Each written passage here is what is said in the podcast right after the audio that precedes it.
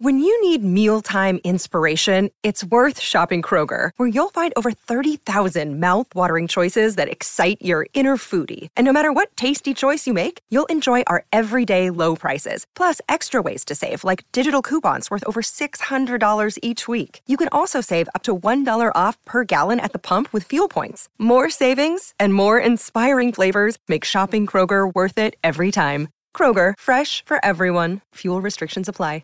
Good morning, everybody. Welcome to the program on SEN 1170 AM Sydney, across the SEN network, wherever you tuned in via the app. To those who got a little sneak peek there in the news, you now know what we're up to. Apologies for that. Um, that's what happened. So sorry to interrupt your news. Plenty of news breaks throughout the next three hours, of course, but we will push on regardless. The weather for Sydney today, did you cop the downpour around your place? It bucketed down at mine. Showers and 27 for the city is the forecast for today. More showers forecast for tomorrow. And the weekend ahead of us will mostly sunny Saturday and Sunday with tops of 30 degrees.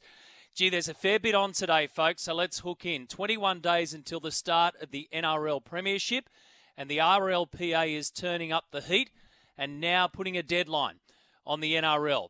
So they put a timeline on this and they're threatening industrial action.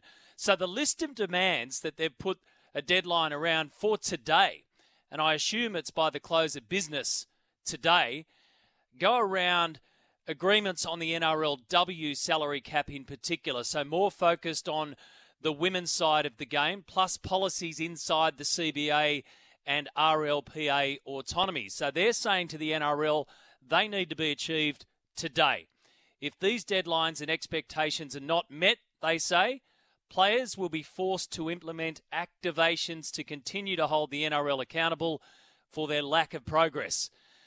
The list of threats. So, what are those activations? We know what some of the demands are, and in a nutshell, most of them, like I say, go around the NRLW. The list of threats delay kickoff at trial matches. So, the preseason challenge starts tonight. Delay the kickoff there. That's a delay cover your NRL logos while you're there at trials uh, trial matches. So what? Put stickers over them, put your hand over them, and then refuse to participate in all external media. So let's go back a step. Remember when this first came to our real attention was when they refused to participate in NRL media. So not being there for photos, for websites, etc., that the NRL does um, par for the course every year. And I said at the time, that's barely going to cause a ripple. It's a pain, but it's barely going to cause a ripple at headquarters. And I also said at the time, once this starts to bleed into the broadcast side of media, then it will start to cause problems. Now, look at this in reality. Delaying kickoff at trials, again, is a bit of a pain in the neck. All trials are broadcast the preseason challenge on Foxtel and Kayo. Now, they operate to times, obviously, but it's not going to interrupt their newses and it's not going to interrupt their programming afterwards. You're married at first sights and all that kind of stuff that makes them big money. So, is that going to have an effect? Probably not. So, you delay your kickoff by five minutes and Fox just wait five minutes and off you go. You're covering your NRL logos, that's just taking a stand your refusal to participate in all external media, now the fight starts. Now, I'm thinking that most of the preseason media that, and I, am happy to be corrected here, but most of the preseason media has been done for your two major broadcasters, Fox and Nine. I, I, I saw that they were all doing a little bit of the preseason stuff, so perhaps that's already done. All the promos that you see throughout the year, a lot of that I think is already done. So is that really going to make a difference now? Perhaps not. If that is not done, that's big time trouble because now you're putting the broadcasters who pay all that money straight in the line of fire here. And believe me, if they haven't already had a say, they will right now. But when I look at the list of threats, it doesn't really say much to me except for the fact that this is a slight escalation. And any escalation in this could lead to the big end game, as we know, further industrial action, which we don't want to see. So the list of demands are there. The RLPA has said you've got today to sort them out. If they don't, knowing full well that tonight is when the preseason challenge starts, we're going to make life a little bit hard for you. Where does this one end? If you're at NRL headquarters, are you scurrying around now to make sure there's no delay in terms of a kickoff time at trials? Are you scurrying around if you think that your logo is not going to be seen or be worn or shown by players? And are you scurrying around to get the broadcasters on the phone and stations like us, other stations around the country, other networks who say, well, you know what? We don't have anything now. We don't have any content that we pay for. What are you scurrying around to try and get this uh, activation sorted so you can get the agreements done to try and stop it? It's an interesting question. How much of all that that I've just said is going to interrupt you, folks, the fans of the game, the supporters of the game?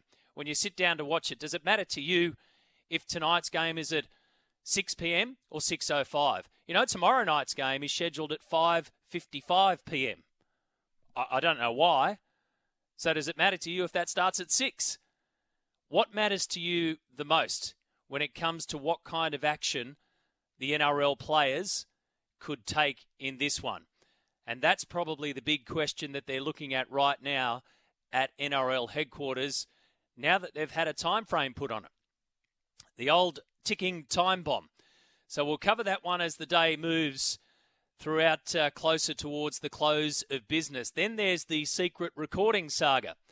The NRL has appointed a barrister to interview its own staff members after the details that came to light yesterday, and we covered them yesterday with Webby, and he said that they were having meetings yesterday to try and sort this one out. So we know that an NRL executive allegedly secretly recorded a closed meeting between Andrew Abdo and the players, and allegedly that was on behalf of another NRL executive. And you've got to think that if those allegations are true and the accusations are spot on, there'll be movement at headquarters on that one. Christian Welch has said, I haven't heard too much on this, but I hope the NRL are taking it as seriously as we are because it's a really severe thing that's happened. It is. There's a fair bit going on in that world, and you get the feeling that it's just stepping up a notch. Only a little bit, but it only takes a little bit to trigger a bigger fight when you're starting these kind of heavy negotiations. Meanwhile, we hope that Angus Crichton is going okay. The news emerging that he's in doubt possibly for round one. Took time off from the pre-season camp in New Zealand over at Queenstown to deal with personal issues. Rejoined his teammates at training this week. The Roosters play the Storm in Geelong on Sunday, and their round one match will be the Sunday of round one on March 5 against the Dolphins. So um, we hope that Angus Crichton is doing okay. So, what's in front of us in the preseason challenges? Have you actually had time to sit down and work out who's playing who, where, and when? Two rounds we know for the preseason challenge, 100 grand on the line. So, tonight it's the Warriors v West Tigers at Mount Smart Stadium. Six o'clock is the scheduled kickoff time. Tomorrow, Knights v Sharks at Gosford. And then a back to back double header with the Rabbitohs playing the Sea Eagles. So Anthony Seibold in charge of Manly now against one of his old clubs in the Rabbitohs. Saturday, two matches. One at Penrith at 6 o'clock. That's the Panthers v Eels, grand final rematch. And then the Dragons have St Helens over here for the World Club Challenge. That's at Wollongong at 8 o'clock. And then we go to Sunday. Storm v Roosters in Geelong in the afternoon, 1:50 p.m. Raiders have the Bulldogs in Moruya. Cowboys have the Dolphins in Cairns, and the Broncos v Titans on the Sunshine Coast at five past eight. So let me throw this to you: Who's got the most to gain and the most to lose in a two-match preseason challenge? 0457 736 736 is the text line. Who do you reckon out of the clubs that are there? who's got the most to gain and the most to lose. Obviously, everyone's looking at the premiers, everyone's looking at the runners up, everybody's looking at the new kids in town, the Dolphins, and then everyone's looking at the international team in town, St Helens. When it look when you look towards gains, possibly St Helens. Imagine if they knock it out of the park. A trip to Australia, a couple of matches, possibly 100k, possibly some big scalps, turn around and go home. That's kind of win win. Who's got the most to lose? What if the Dolphins end this preseason challenge 0 2? A tough one to start with against the Cowboys in Cairns on Sunday night. Then they've got the Titans in Redcliffe in round two of the preseason challenge. So if the Dolphins don't fire, regardless, surely there are a whole stack of people lining up to take aim at everything. Expansion, should we have them there? Why hasn't Wayne Bennett done this? Uh, has he lost his time? Is it gone? There's a fair bit to lose, you've got to say, for the Dolphins, even though they're brand new and perhaps those expectations shouldn't be as high as what they are. So let me know your thoughts on that. 0457 736 736. And then we get to cricket today. So live coverage right here on SEN of the first test, India v Australia in Nagpur. So coming up after my show, a special edition of the run home with Joel and Fletch. Matty Johns will join them as well. And then straight into the cricket, folks. So the likely 11 for Australia, Davey Warner and Usman Khawaja, Marnus Labuschagne, Steven Smith, Travis Head, Peter Handscomb, is the key one there. I'll get back to that in just a sec. Alex Carey, of course, the keeper. Paddy Cummins, the captain. Todd Murphy appears to be in that running, as we told you yesterday. Nathan Lyon and Scotty Boland. But the controversy around the doctored pitch, where they've selectively watered it to create a rough outside the off stump for the left handers. Now, Australia's lineup of lefties is big time and it may be reduced. And that's why we need to go back to Peter Handscomb in just a second. India will probably have two lefties in their starting 11. It looks as though we'll have five. Does India have the right to do what they want with the pitch? Do they have the right here? We'll probably have four by the time we get to it. But we're going to have more left handers. And especially, do they have the right to do what they want and then not be criticised when Australia's test v South Africa at the Gabba was a joke. It lasted two days.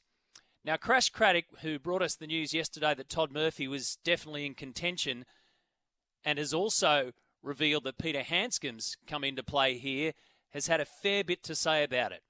On the Gabba pitch issue, he said there's a difference between a stuff up and a stitch up. The Gabba curator was mortified when the South Africa test finished in two days and admitted he got it wrong. Now, Simon O'Donnell agrees with that, and I'll play you a bit of that audio a bit later on. On the Nagpur pitch, Crash says, well, the Nagpur deck, by contrast, looks like one of the most deliberate and cynical stitch ups ever. A sneaky, shameless piece of pitch doctoring designed to create nightmares for Australia's left handed batsmen. No kidding. That's exactly what it's designed to do.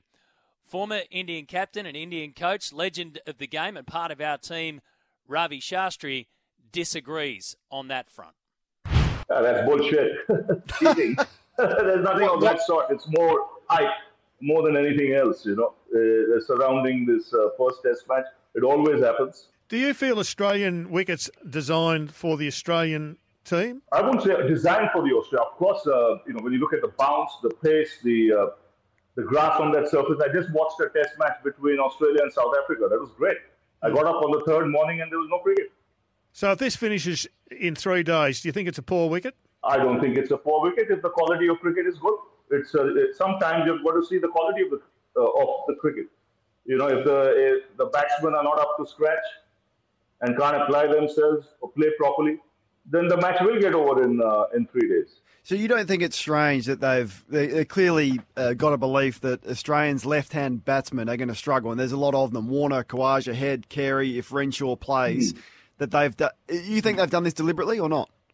No, if if if the ball is going to turn from there, so be it. Is this targeted at the left-hand ba- left-hand batsman? Because, as a lot of people would uh, agree, and I'm, I'm happy for you to have the counter argument, this is specifically designed mm. to favour India. Oh, so what? Uh, it's home conditions. So do what suits you. Both teams have to play on the surface. I take his point. I take his point. That was on Sports Day with Gerard Healy and Kane Cornes there, Ravi Shastri. So I want your point on this. Um, Crash Craddock reckons the ICC need to launch an immediate investigation. Paddy Cummins reacted perfectly, he said, by just urging his side to embrace the chaos. And he said he can let others fire up about the pitch. The less he makes of it, the better. But here's the reality. Here's the reality of that. Matt Renshaw was in the frame, no doubt about it. Matt Renshaw's a left hander. Peter Handscomb will more than likely come in because he's a right hander who won't be playing essentially on the non corrupted part of the pitch that'll be worn quite severely, you'd hope, by the time he gets in. So if Renshaw's omitted, as Crash Craddock has said, he'd be the first batsman in cricketing history to lose his test place because of a shameful piece of curating. Would he be the first to be left in or out because of conditions? Do you put conditions into curating? Do you put home ground advantage into curating and putting a batsman in or a batsman out or a bowler in or a bowler out? Crash reckons it's just not right. Well, left v right's the question. So Warner's a lefty. Usman Khawaja's a lefty. Marnus and Steve Smith are right handed. Travis Head's a lefty. Peter Handscomb is a right. Alex Carey is a left. So in your top seven, we've now got four left handers if they decide to take Matt Renshaw out. If you're India, surely that's the kind of result you're getting. Interestingly enough, Todd Murphy, who may well come into the team, is a right handed bowler but a left handed batter. so imagine him coming in. In my opinion, you got to do what you got to do, and especially when you're at home. Is it over the top? It might be. Is it against the spirit of the game? I don't think so. I don't think so. We do things here in Australia that suit us. They do things in India there that suit them. If it's forced to change in the lineup from the other side, then they've already won that part of the mind game. Australia now has to win the other part of the game, which is dealing with that part of the pitch. So all sorts of stuff goes on, and everyone's making a big deal of it. The interesting thing is, Paddy Cummins, for instance, didn't buy into it. So it's down to the lefties, folks. Uh, Davey Warner, it's over to you. Usman, it's over to you. And then Travis Head, um, Alex Carey, Todd Murphy, lefties, it's over to you. Who are the greatest lefties in sports? Obviously, when it comes to golf, lefty himself, Phil Mickelson, comes to mind. Allan Border, um, one of the great lefties. And then there's Rafa in tennis. Maybe you can throw out some good lefties at me today. And of course, we need to do this this morning. Who needs to be your winner winner chicken dinner? Winner of the weekend, thanks to Char Grill Charlie's. So, Char Grill Charlie's looking after this segment for us, and we love it. 0457 736 736. Let me know who needs to be the winner winner chicken dinner of the weekend. Do you reckon Latrell and Jack Wighton need a win over the fans at the All Stars match? What about Paddy Cummins? Does he need to be the winner winner chicken dinner just by winning the toss? And on the tennis circuit, there's a bloke called Alexander Bublik. And boy, does he need to be a winner winner chicken dinner soon. I'll tell you about that in just a sec because it's a beauty. When it comes to blow ups, it's an all timer. And this guy really needs to be a winner winner chicken dinner. Thanks to Char Grilled Charlie's, home of Australia's best char grilled chicken and chips. Coming up today, Adam Pengilly from the Sydney Morning Herald with all the latest on this NRL v RLPA spat. Tim Tszyu's next fight's locked in. Kudos Bank Arena. Glen Jennings will join us. Benny Graham, live from Arizona. Uh, covering Super Bowl as the countdown continues. We'll catch up with Robert Mak from Sydney FC and Chris Nelson will have his top tips for the weekend racing ahead. 0457 736 736 is the text line. Come and be part of the show on the open line 1300 01 1170. Uh, let's hook into the text line straight up this morning. Uh, this one from the Space Ghost. Matty, I'm so sick of any talk about these negotiations between the rugby league players and the governing body. Why does it have anything to do with me? I reckon if you did a poll of your business we would vote that no one needs to report on it on this station until it's resolved. No one really cares. Uh, thank you for that, Space Ghost. However, the one below your text from PG reads, Matty, I'm disgusted with these players' attitude in this argument. I'd followed footy for 30 years before Super League stuffed everything. It took me another 10 years to get my love back of the game. But if these players go on strike, and he uses some other words around that, we'll never watch another game and I hope that thousands and thousands of other fans do the same. So disappointed. So Space Ghost, what doesn't matter to you does matter to some other people, and PG, what matters to you doesn't matter to some others. I mean, that's the way it plays out. And I reckon I'm with you on parts of that, Space Ghost. Uh, people are sick of this talk. People are sick and tired of this talk. And that's why I asked you the question what does it have to do with you? And what, what about this action that's taking place as of this afternoon if they don't get what they want today in some of the demands that they've put down? Because that's when it starts to affect you if you're a footy fan. If you're not a footy fan, then absolutely get it.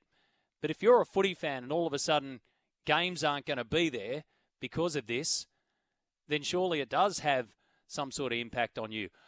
I'd love to see the resolution just like a lot of other people would. Absolutely no doubt about it. But you know what? It's stepping up.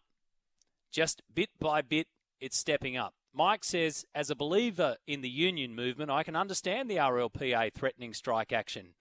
However, I hope the players remember what happened to the airline pilots and the waterside workers. He says on the text line there. 0457 736 736. They're going to refuse to participate in external media. They're going to delay perhaps kick off at trials and they'll cover over the NRL logos at trial matches if the certain demands that they're put on the table are not met by today. Normally, when you push back pretty hard, uh, you don't get what you want. So let's see where this one plays out.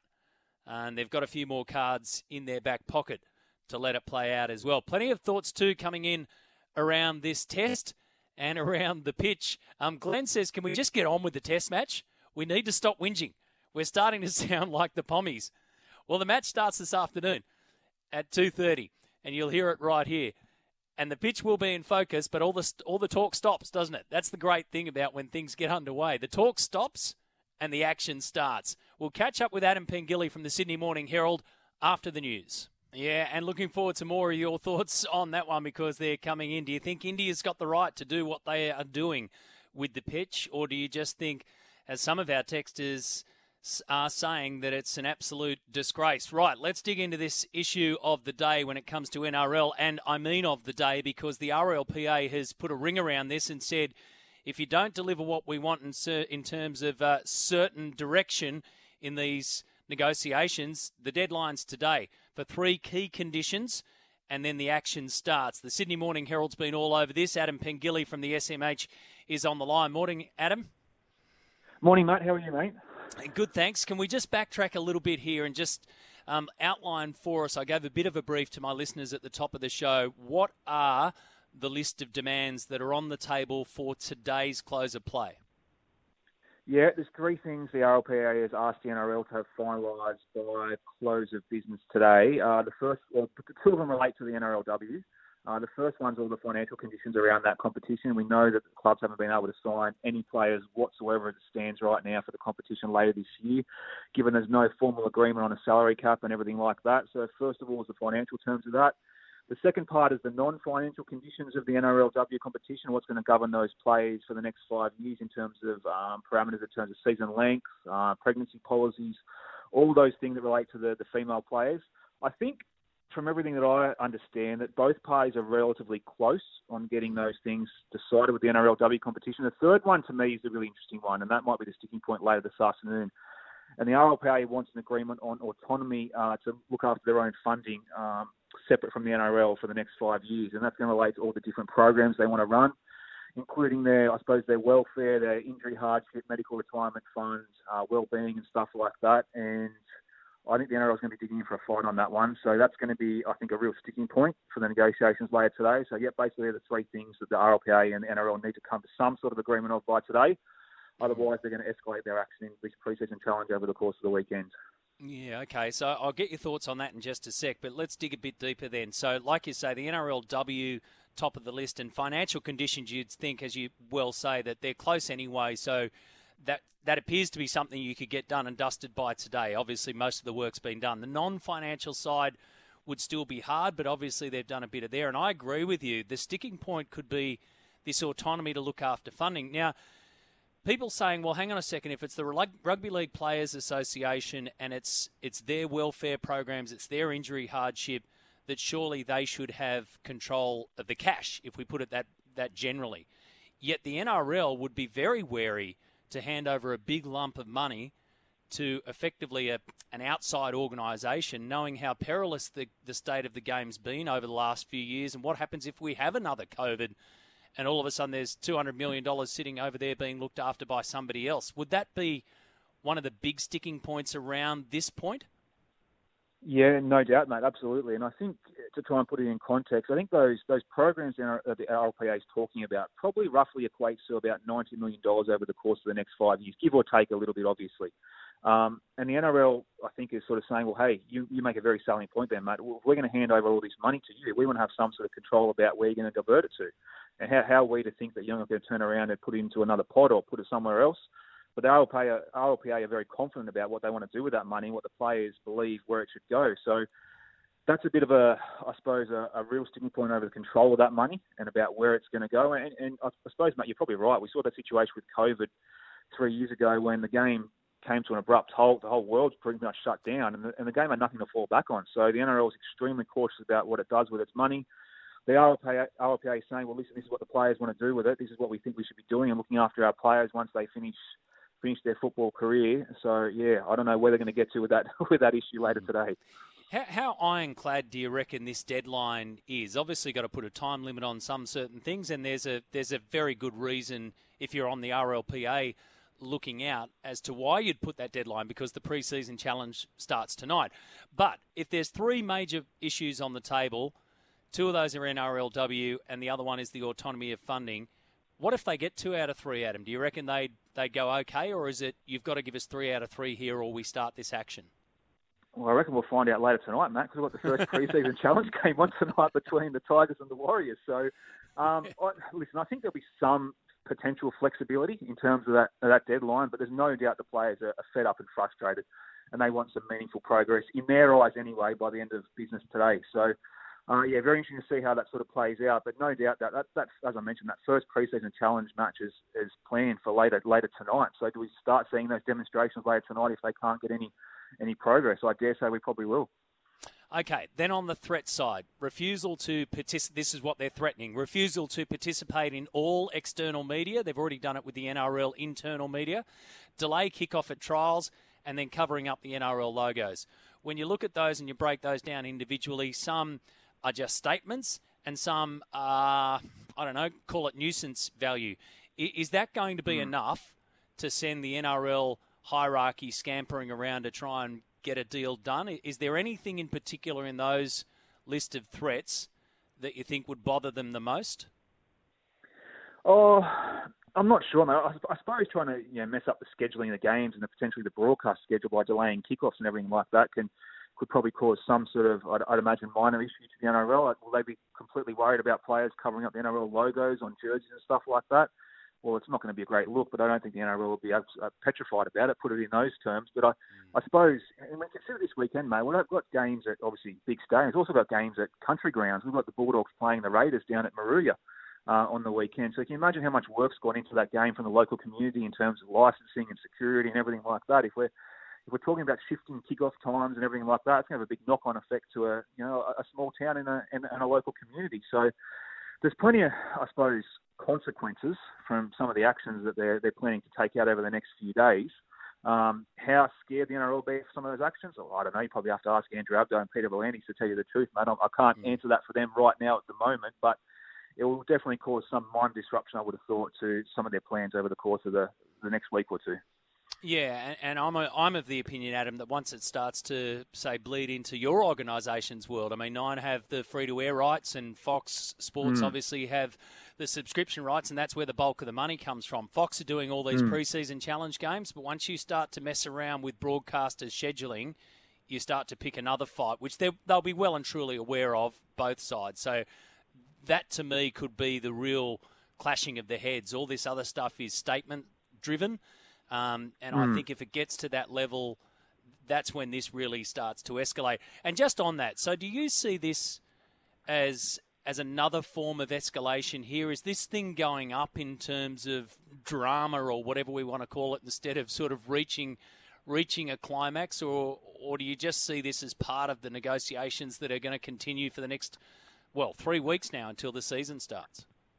Yeah, I, th- I, think it's probably fair to say, Matt. It's definitely some sort of escalation on behalf of the players, and, and we have we've had all that drama with Tapegate last week with the, the, the apparent secret recording, which was trying to be done without the knowledge of the players, and was spotted by a player in that in that forum last Friday. So we know that I know I've heard you on your program many times about mention about the players not refusing to do NRL aligned media or promotional events, and I don't think that has a major effect on mm. on any on the NRL or the players themselves. But I think this we can say is fair to say is definitely an escalation in terms of their tactics.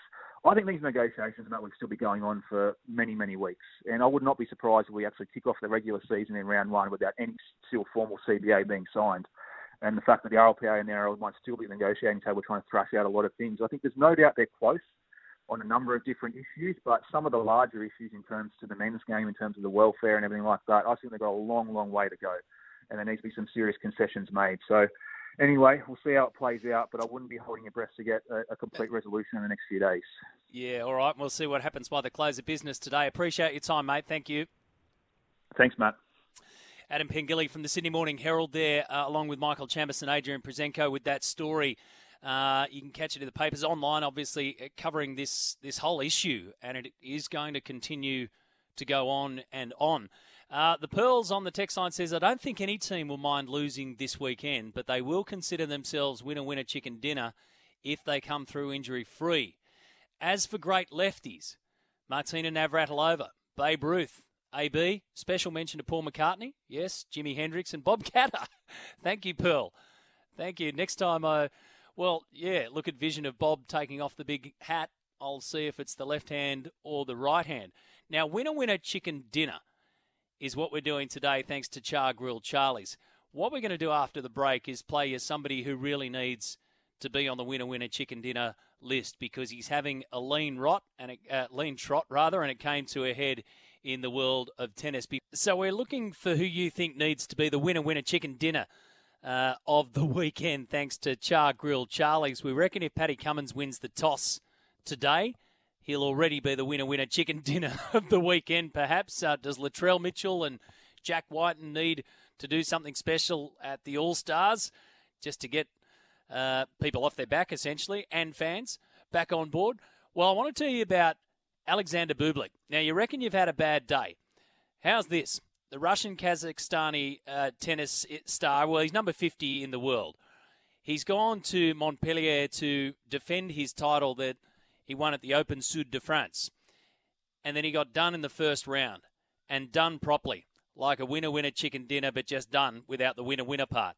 He's 25 years of age, lost the first set 6 4.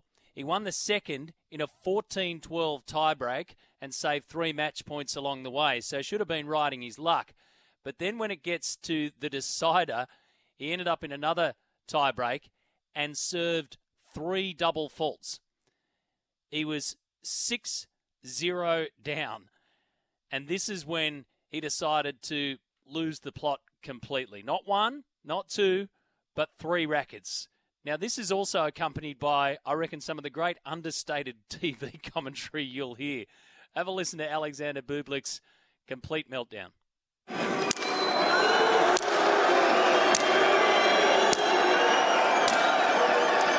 Five. Well, the good news is he's got plenty of other rackets.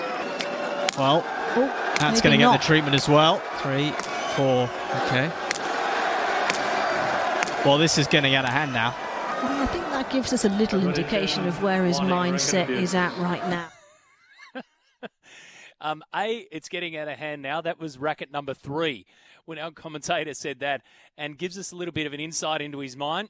He'd already lost it completely. 14 double faults along the way. That's his seventh straight loss. A run that's included a first round loss at the Australian Open, two losses in the Davis Cup on the weekend, and he's got some form when it comes to melting down as well. So when you look for nominees, folks, of the winner winner chicken dinner of the weekend, I'm going to put Alexander right up the top. I don't know when he's playing next, but he needs to go somewhere and just win something. just win a match somewhere, somehow, something. Anything will do. 0457 736 736 is the text line. Yes, Pearl, I picked it up. You said it was a tongue in cheek poke at Bob Katter's political leanings. Yes, the old uh, lefty debate. Uh, this one from Simo from Balmain. It's a supreme irony that fans are calling players selfish when all they're driven by is having their fix of rugby league be available when they want it. I support the players completely. This is not lawn bowls, it's a contact sport where very few players retire and don't have some sort of ongoing issues, says Simo from Balmain. So that's the flip side to one of our previous texters who said, Look, I, it doesn't have anything to do with me. Why should I be bothered about it? And Simo say, Well, it's being a lot of this hoo ha is being driven, sort of the outrage is being driven by those that just want to watch their matches when they want to get them and when they expect to get them. I'm interested in the delay. If they're going to delay kickoff, I mean, if a six o'clock kickoff tonight, Warriors v West Tigers, what, do you, what is a delay that makes a difference, that makes a statement? Is it five minutes, ten minutes, half an hour? How do you broach that subject with your conditioning coaches, your coach itself? What do you do in that time? Do you not come out of the dressing room?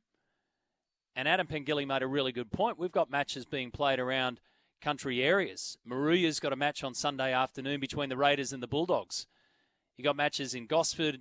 Um, St Helens will be featuring against the Dragons in Wollongong, and obviously Penrith as well, and Sunshine Coast. So we've got matches everywhere. But you think of those like your Geelong, for instance, Storm v Roosters. What what do the people who turn up to see do in a delay? How much of a delay is a pain in the neck? Uh, Mark says if there's some breaking news during the cricket about the CBA and the NRL trials, will SEN break away from the cricket and report it? We'll definitely have coverage there throughout the news, Mark. So we'll stay on top of that throughout the course of the afternoon. 2:30 this afternoon, folks. 2:30 Eastern Daylight Saving Time is the start of our coverage ball by ball coverage with the best team in the business from over there in Nagpur as it will get underway. So, interested to see on a couple of fronts who do they go for? Is Todd Murphy going to get that spot? And will Peter Handscomb come in for Matt Renshaw because of the worry about the pitch that's clearly trying to put the lefties in two minds? Glenn says, I reckon if the NRL and players can't get their act together, the fans should boycott live matches and not watch the games on Nine and Foxtel. Pretty sure the loss of the fans' money will help them come to an agreement. We can just listen to the games on SEN, says Glenn. Thank you for that, Glenn. We're back after this. Coming up in the next hour of the show, Glenn Jennings will join me, the manager of Tim Tszyu. So we know that the next fight for Tim is locked in Sunday, March 12 at Kudos Bank Arena. So the New South Wales government winning that little battle against Victoria and Queensland to host the event. He hasn't fought since November 2021. Always a great chat with Glenn, so looking forward to that. Benny Graham's going to preview Super Bowl 57, so we'll catch up with Ben in Arizona. And our top tips today via Chris Nelson. Uh, pretty big weekend of racing on the whole, in fact, and some big money on offer. There's a $2 million race at Randwick. Uh, we'll get tips out of Randwick and out of Doomben as well. A couple of texts before we head to the news. The tennis player Bublik needs to go into the dark room with Aaron Rodgers, where he would stumble around in the dark with no rackets to be found, just the serenity and a chilled out Rodgers, says Steve from under the palm trees. Yes, that was off the back of Aaron Rodgers yesterday saying he's going to the darkness retreat, folks, to sort out his future. Four days of absolutely nothing. You and I, I reckon we could solve it in about 10 seconds. Show me the money. That's not how Aaron does it. All righty, we're getting ready for the news. Make sure you stick around. A busy second half of the program coming up. What a big Thursday it is in the world of sport. The first test getting underway today over in Nagpur, Australia v India. A slice of history on the line. And of course, the preseason challenge getting underway as well in the NRL. A lot for us to cover this morning as we welcome our listeners on SENQ 693 AM in Brizzy and to you on 1620 AM on the Gold Coast. Welcome back to those on 1170 AM in Sydney. So you're joining us right across the network and across the app as well. 0457 736 736. Uh, you can have your say on a whole range of issues that we're discussing this morning. The NRL standoff, the clock is ticking because the demands are on the table and there's a Thursday close of business deadline. Otherwise, there's a list of threats that could come into play as early as tonight. What's on the table? Mostly around the financial conditions and other non financial policies for the NRLW. They appear to be close to the mark, the RLPA and the NRL. But then there's another issue the RLPA wanting autonomy to look after its own funding for the next five years when it comes to player welfare, injury hardship, those kind of things. If they don't get them this afternoon, they're saying the RLPA that they'll refuse to participate in all external media, delay kickoff at trials, and cover NRL logos at trials. So, what do you think about that? What's going to bother you the most? Are you interested at all? Will it bother you if a match is five, ten minutes late and you can't get it when you're normally going to get it on Foxtel? Let me know your thoughts around that. Plenty of people having their say about this pitch over there in Nagpur, and well, the lefties just come into focus. It's that simple. Do what you want with the pitch. It happens all the time. Not to this extent, by the way, because India have worked out that, or perhaps they're running scared, that holy cow, the Aussies here are on a roll. How do we stop them? Are they afraid of us? Well, let's do the most we can to try and make that side of the pitch look as nasty as it can. And it may have already had an impact in that if the Aussies go for Peter Handscomb over Matt Renshaw, then they're going for a right hander over another left hander in Renshaw. Is that a move just simply because the pitch looks dodgy down that left uh, hand line for those lefties? David Warner, Usman Khawaja, Travis Head, Alex Carey, Todd Murphy, the new man who's likely to come in and spin, bowls with his right hand, bats with his left. Maybe he can do the old switcheroo when it comes to hitting. Your thoughts on that 0457 736 736. And we're also looking for our winner winner chicken dinner of the weekend. So, to our new listeners up in Queensland, thanks to Chargrill Charlie's, who do you reckon needs the biggest win this weekend? Let me know your thoughts around that. We've sort of narrowed it down a fair bit to Paddy Cummins. Not that he needs the biggest win, but if he gets the win of the toss in Nagpur, boy, will that make life a whole lot easier, you'd hope. Thanks to Chargrill Charlie, so be part of that one today, Australia's best char grilled chicken and chips. But let's go to the open line. Pedro is on the line. What have you got for me this morning, Pedro? Good morning to you. G'day, Matt. Mate, I just want to have a quick word on um, Angus Crichton, and I appreciate the shout out you gave him at the start of the show. Um, I just seen a couple of comments on social media, and it's concerning me that have we learnt nothing from Paul Green? You know, comments like, oh, "What did he break a fingernail?" We we need. I think we've got better. I, I really do, and I think it's a minority, and hopefully it's getting less. But we really need to be careful not to joke about a topic that's it's a, it's the same as any we need to look at it as same as any other injury if he's not well he's not well like just give the guy a break and that's not because i'm a roosters supporter that's across the board like i'll yep. i'll go hard when it comes to the the rivalry between us and south on the on the field but if we're talking yeah. about a human being let, let's be kind to each other because oh, the 100%. bottom line is, well, yeah, hundred percent, Pedro. Look, look, mate. We uh, uh, look. The, the thing is, we, we don't know the details around all this, but but Angus took time off from the pre-season camp. He he missed that camp in Queenstown. He's rejoined his team, teammates at training this week. And look, the headline is around the fact that he's in doubt for round one, which which focuses on the player and the Roosters not having that kind of player in round one. But your thoughts are spot on, mate. Completely spot on around this. And at the top of the show, I did say we just hope that everything's okay for Angus Crichton and that he takes time to deal with any of the issues in front of him and their personal issues. So we'll leave it at personal issues. But I'm hearing what you're saying, and I echo all of your thoughts, Pedro. Well said on all of those, mate. Hey, listen, appreciate your call. I've got to go because uh, Glenn Jennings is going to be standing by very soon. I've got a bit to do before we do that. But Pedro's spot on, and, and let's stay out of the let's stay out of the mire, folks, um, especially when it comes to social media. Thank you, Pedro. Good on you, mate. Thanks for listening in and picking up the phone. 1300 01 1170 is the open line number. Mitch from Robertson says, Matty, every NRL game is delayed. They say it's an 8 p.m. kickoff and it's always 10 minutes late, so no difference to me. Not a bad point. So, what d- does that make the threat any less? The threat of delaying the kickoff? Todd Murphy says Mark is playing. They flew his parents to India.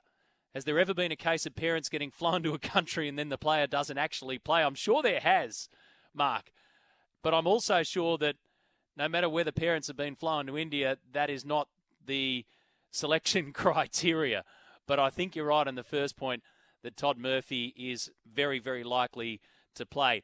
As I said, the next fight for Tim Tszyu is now locked in, and it will be at Kudos Bank Arena. So it's always a big one, and this will be a huge one. Sunday, March the 12th against Tony Harrison. Glenn Jennings, Tim's manager, is on the line. G'day, Glenn. Good morning, Matty.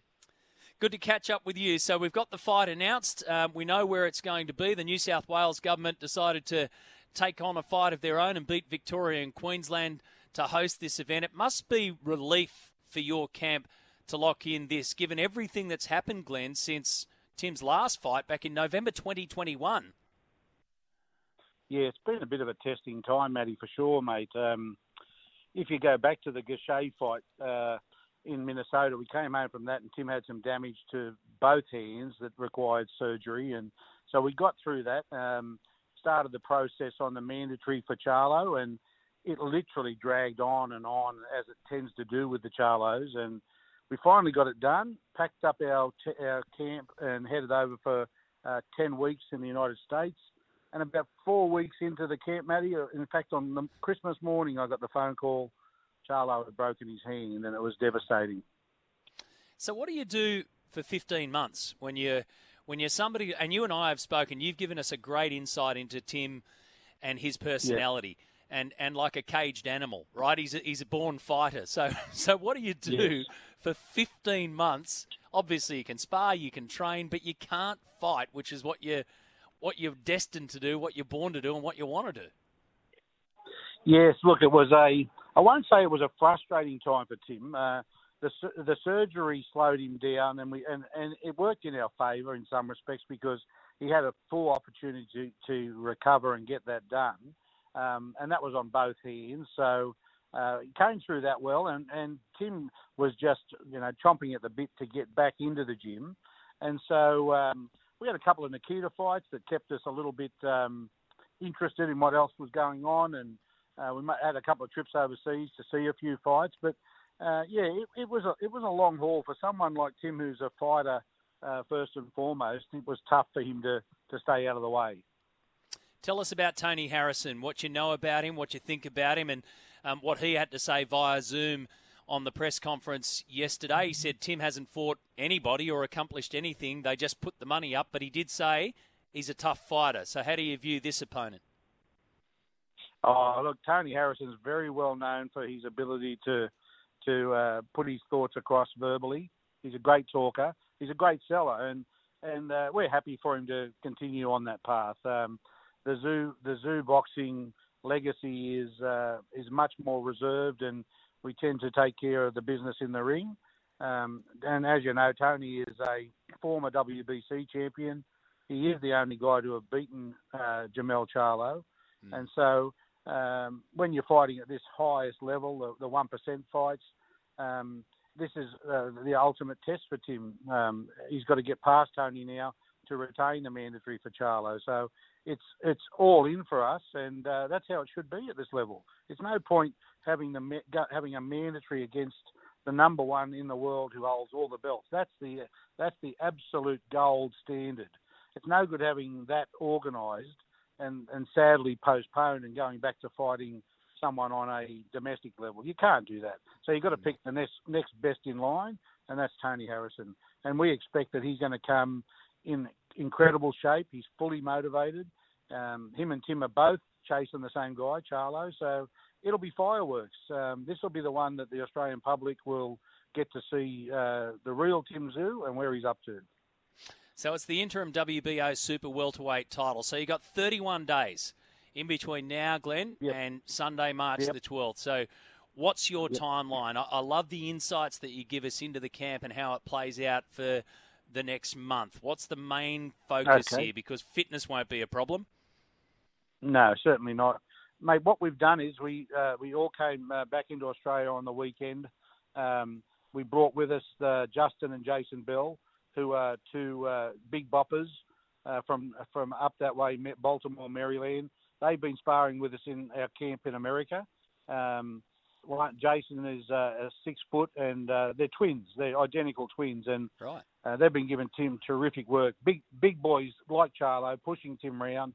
So the sparring will stay at that high level right through until the end of February. Um, then we've got uh, two weeks, 12 days until the fight. And in that time, of course, a fight on this level, we have a, a balancing act of trying to fit our media schedule. We have a promotional tour. Um, we've got to keep Tim training. We've got to keep Tim uh, um, constantly with his nutritionist, constantly with his physio. It's a very, very tight schedule. And in amongst all that, we've got a media manager from our promoters trying to get us to do A, B, C, and D. So there is no rest now. The next month is a critical time, but the priority will always be for me uh, on Tim and uh, and Tim's training and Tim's preparation, and the rest is just up to me to fill in like a big jigsaw puzzle. well, I love the fact you always take time to pick up the phone to us, mate, and we appreciate it. So, just on the twins, does he know who he's fighting when he, when he gets into spar with him, or does it not really matter if they're both big boppers? It doesn't matter, mate. Um, if you if you get a chance, jump on my Team Zoo Two Facebook page. You'll see them. They're big okay. boys. Uh, they look like Charlo. Um, they're very gifted fighters, uh, and they they come here specifically to give Tim the work. It's all about Tim, getting Tim ready, and they're terrific young men, and I, I got great raps on them. So we were happy Jeez, to pay for them to come out, and they're staying at Brighton-Le-Sands, mate. They think they're the kings at the moment down the beach. I'm just thinking if you put both of them in the ring at the same time, you'd you'd scare the lights out of Tim because he'd think he'd been hit and got double vision. But you could you could play all sorts of games with with boxing twins. Good on you, Glenn. Great to catch up, mate. We'll continue to tap in and, and see how that preparation's going. But it's great news and good to talk to you. Yeah, good, Matty. Thanks, mate. Anytime. Always happy to have a chat. Good man. Sunday, March 12th. So, Kudos Bank Arena, there's expected to be 20,000 odd fans. It'll be broadcast live to the US. And of course, uh, Tony Harrison will be a formidable opponent. Like Glenn said, both of them are going after the same man in the end, which is Jermell Charlo, who ended up pulling out of that fight because of the broken hand. Um, great insights for those regular listeners who have heard Glenn Jennings on this program before. Um, he's fantastic. He's absolutely fantastic. Tells it like it is and gives us little pieces and nuggets uh, like that. I'll be jumping on that Facebook page as well and check out the Twins. 0457 736 736 is the open line number. Matty, love the show. Uh, can we get some more motorsport talk on for us, a uh, few dinosaur petrol heads? What a scary thought on the RLPA wanting to administer the proposed $90 million purse. Am I the only one thinking that this will be, well, used? I won't use your words, Kingswood Welder, by the union. Um, look, yeah, and just on that, I need to clarify, and Adam Pengilly did clarify that number. That that's what the number is. Um, you know, I said almost in jest 200 million, but it's around that 90 million dollars. And when it comes to motorsport talk, for sure, mate, um, seasons start to fire up.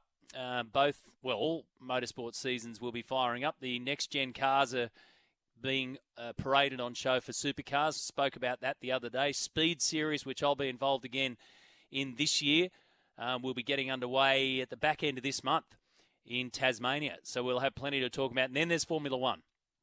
Then there's Formula One. Oscar Piastri will be one of the key focuses. I'm wondering, just on that, and wondering out loud, how much of a backseat can Daniel Ricciardo take as a reserve slash test driver for Red Bull?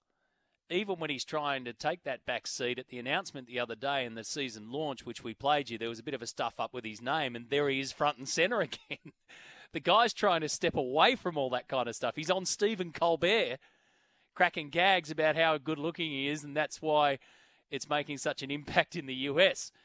You got to have him there. But how much is he going to be front and center? Well, look, when it all starts and gets on track and gets closer and closer, Kingswood, we'll be there. Um, and my Monday Motorsport wrap obviously will be returning once we get into that.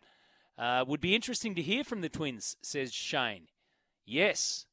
Tommy, put that in your little black book. We'll see if we can get the twin brothers and uh, see what they get up to when they're out there fighting or sparring with uh, Tim Tszyu. Trials don't bother me one bit. I don't have Fox or Kayo, so the season proper is what counts. Thank you for that.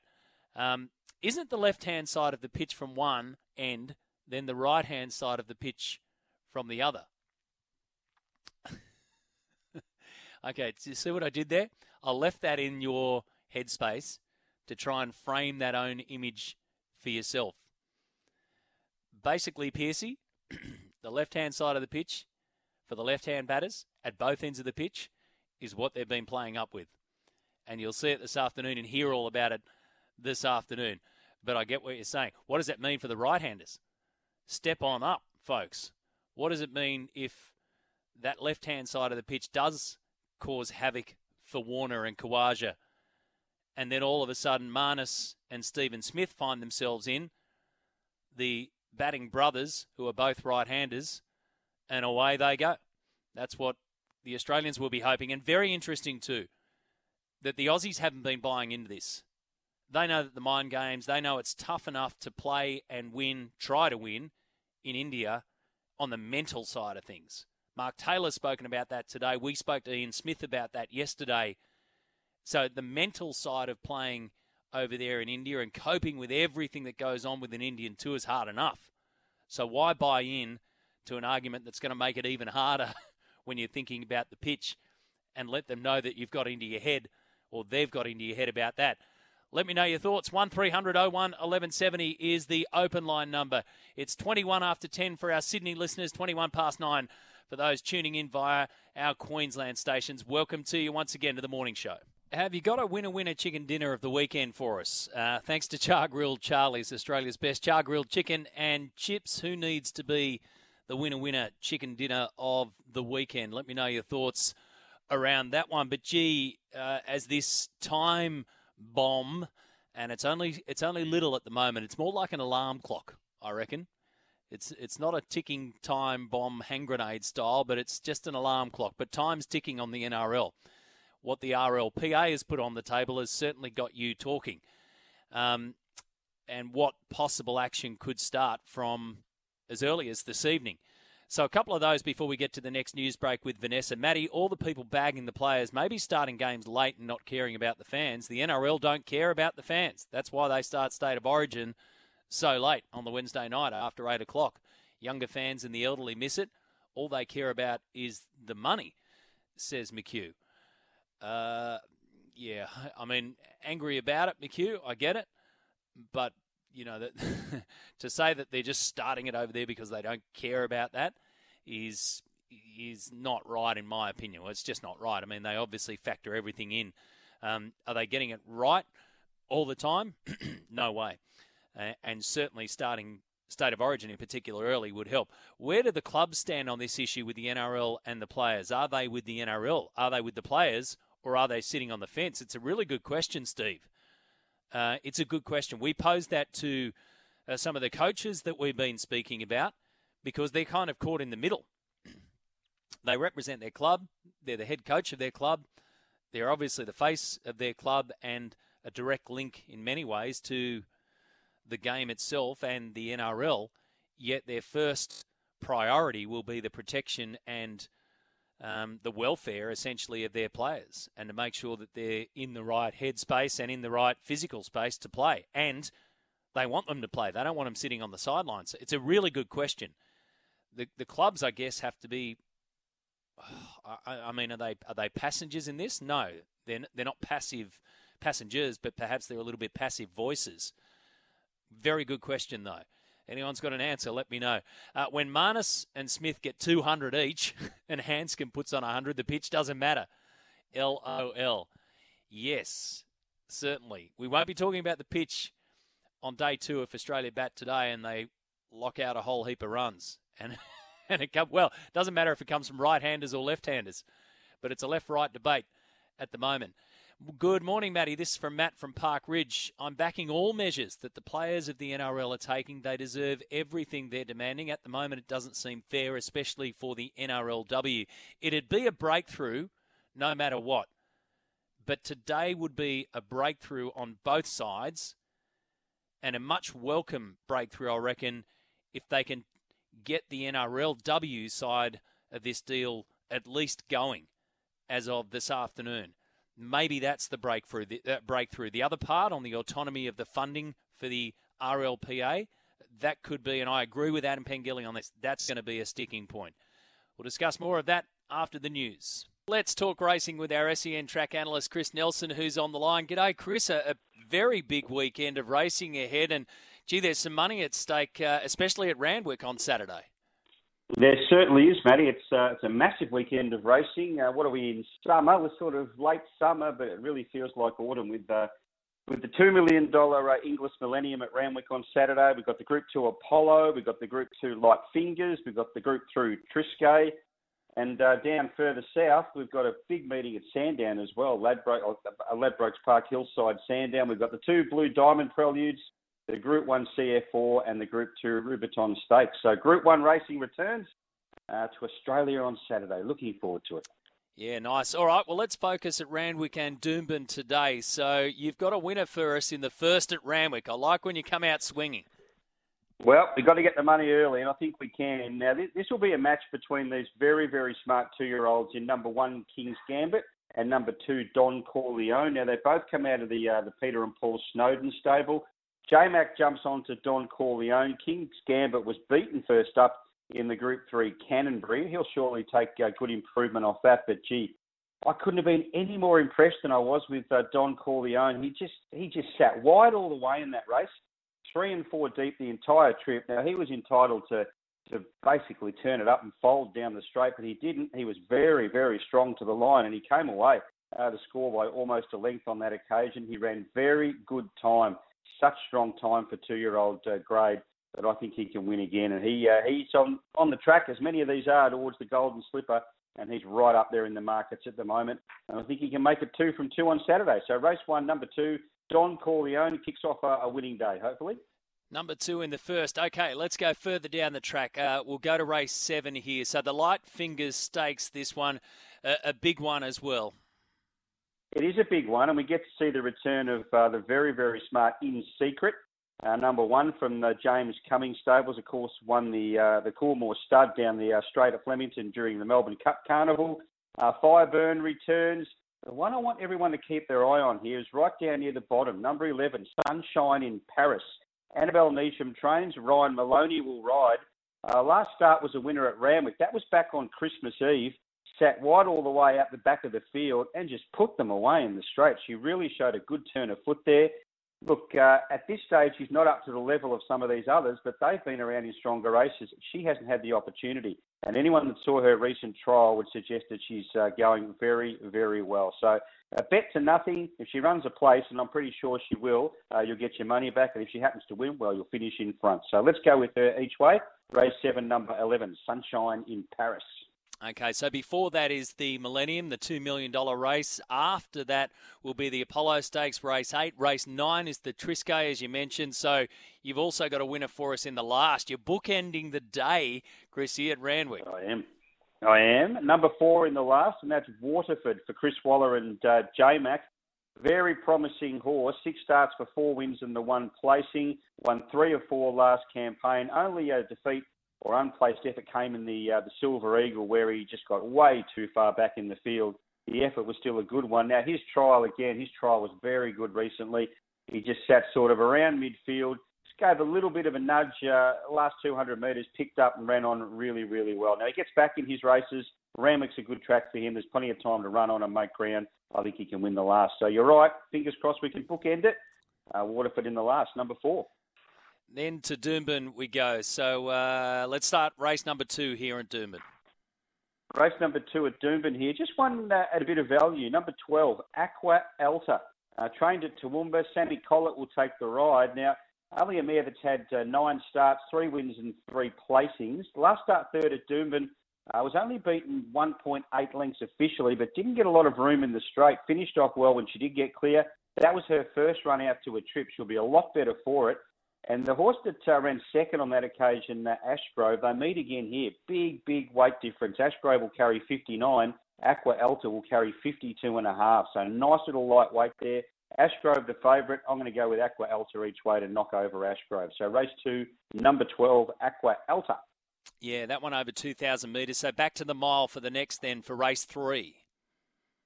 Very, very keen here, Matty. Super keen. Number three, Merry Me. Chris Waller and Jimmy Orman combined. Two runs back for this mare. Fifth at Eagle Farm first up. Didn't get the clearest of runs in the straight, but still managed to run on well. And then third at Doomben last time behind Miss Baltimore. Very, very strong to the line at 1350. Up to 1600 metres on Saturday perfect. There's a lot of pace in this race, so I expect quite a few of them to go forward. That's going to suit uh, Merry Me as well. So she'll sit back around midfield and look for her to run right over the top of them in the straight. And she's not a bad price either. Race three, number three, Mary Me.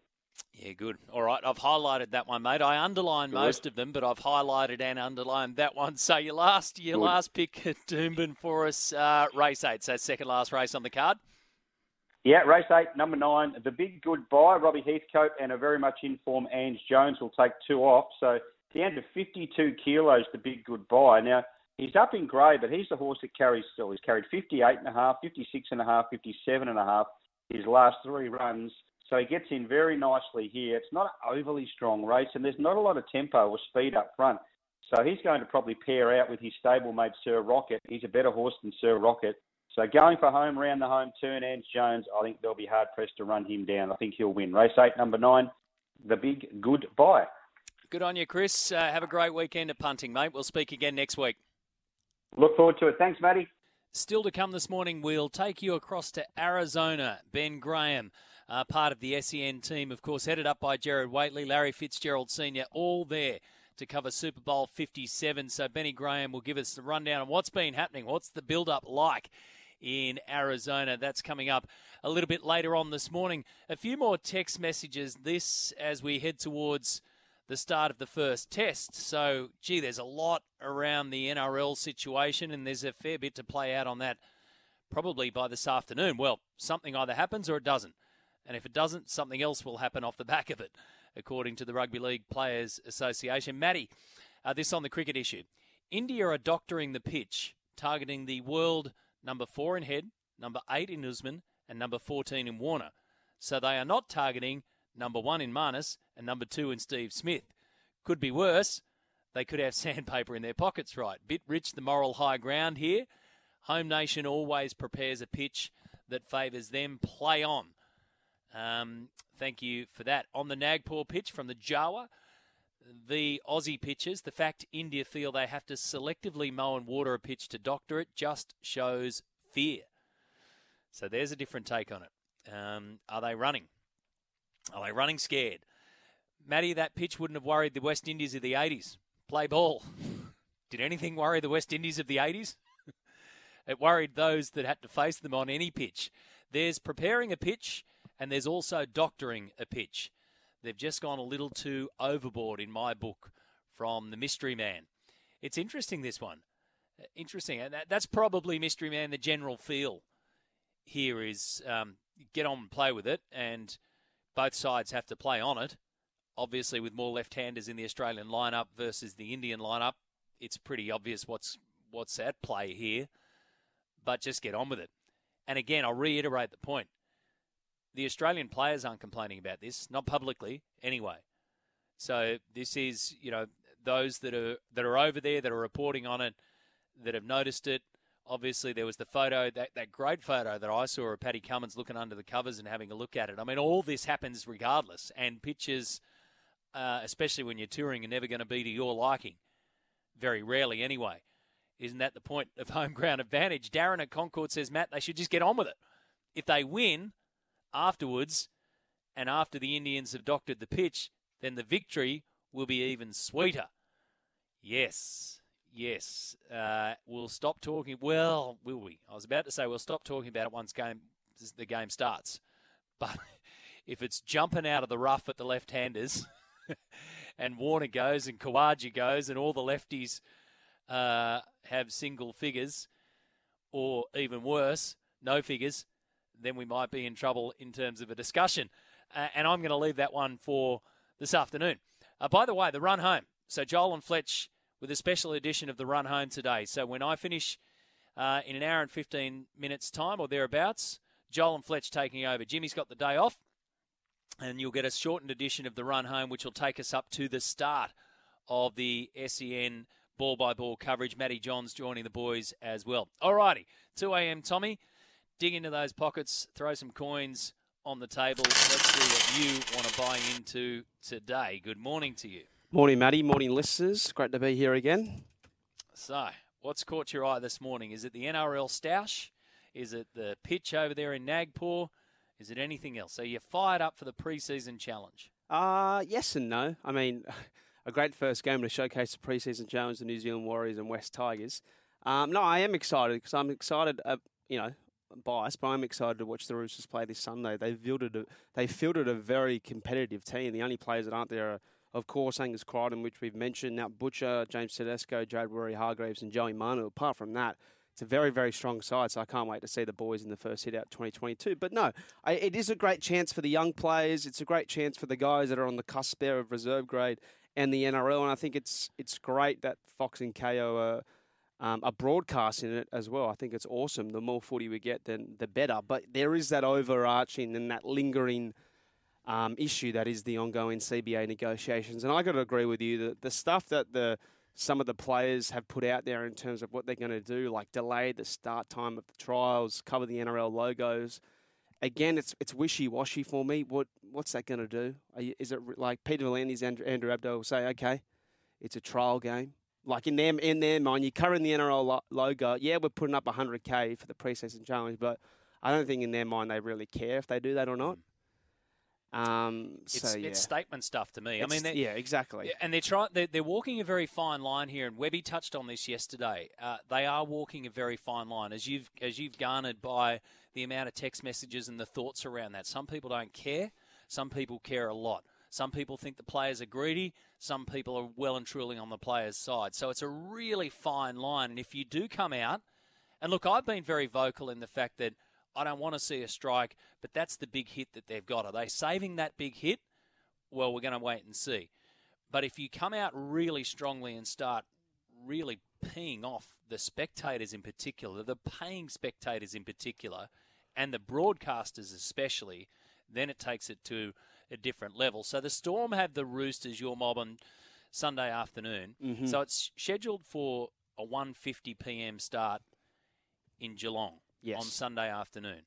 Now, if there are no further agreements made today and that Thursday deadline passes and the list of threats kicks in, if there's no interview with a Roosters player in between now and then, if the match kicks off at 2 p.m. instead of 1:50 p.m. and there are no NRL logos on their jerseys, is that going to bother you or stop you from watching it? No, it won't bother me or stop me. No, I, understand where the players are coming from. But Matty, I think uh, one other thing. So you've spoken about, especially from your TV perspective and your TV experience.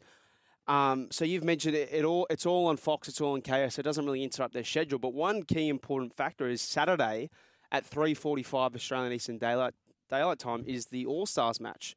3:45. So that's been shown shown on Fox and also Channel 9. Yes. So if they delay it for a bit on Channel 9, and that could linger into their news, we've spoken about how important the six o'clock news is for stations like or channels like Channel 9 and Channel 7. I know it's a Saturday, so it's not as big as say as what a Sunday. Start, Tommy? 3:45. Why? I don't know. I don't know why. It's so it's 5:45 in New Zealand. It's three forty-five for would us. Would it normally not start if it's going into the six o'clock news? It'd normally start at four o'clock, wouldn't it? Yes, yes, but I don't know. Say say they delay it for 15, 20. I know if they delay it for four o'clock, yes, it wouldn't matter. But that's something you got to take into account. Again, I don't think delaying the start time or covering the logos or doing any of that stuff really sends a message. But if they put a bee in the bonnet of Fox and Channel 9, and then Channel 9 have a word to Peter V'landys and Andrew Abdo, then the NRL would start to care because that's who they're getting a lot of their money from. Well, that yeah, and and look, I, I 100% agree with you, and and, and uh, that's what I've said um, time and time again here as well, because that that's a different fight. That's a completely different fight. Then you're starting to mess around with the people who are putting the most money into the bucket that you get paid from, and I totally agree with that. And believe me, scheduling in the TV world is not easy.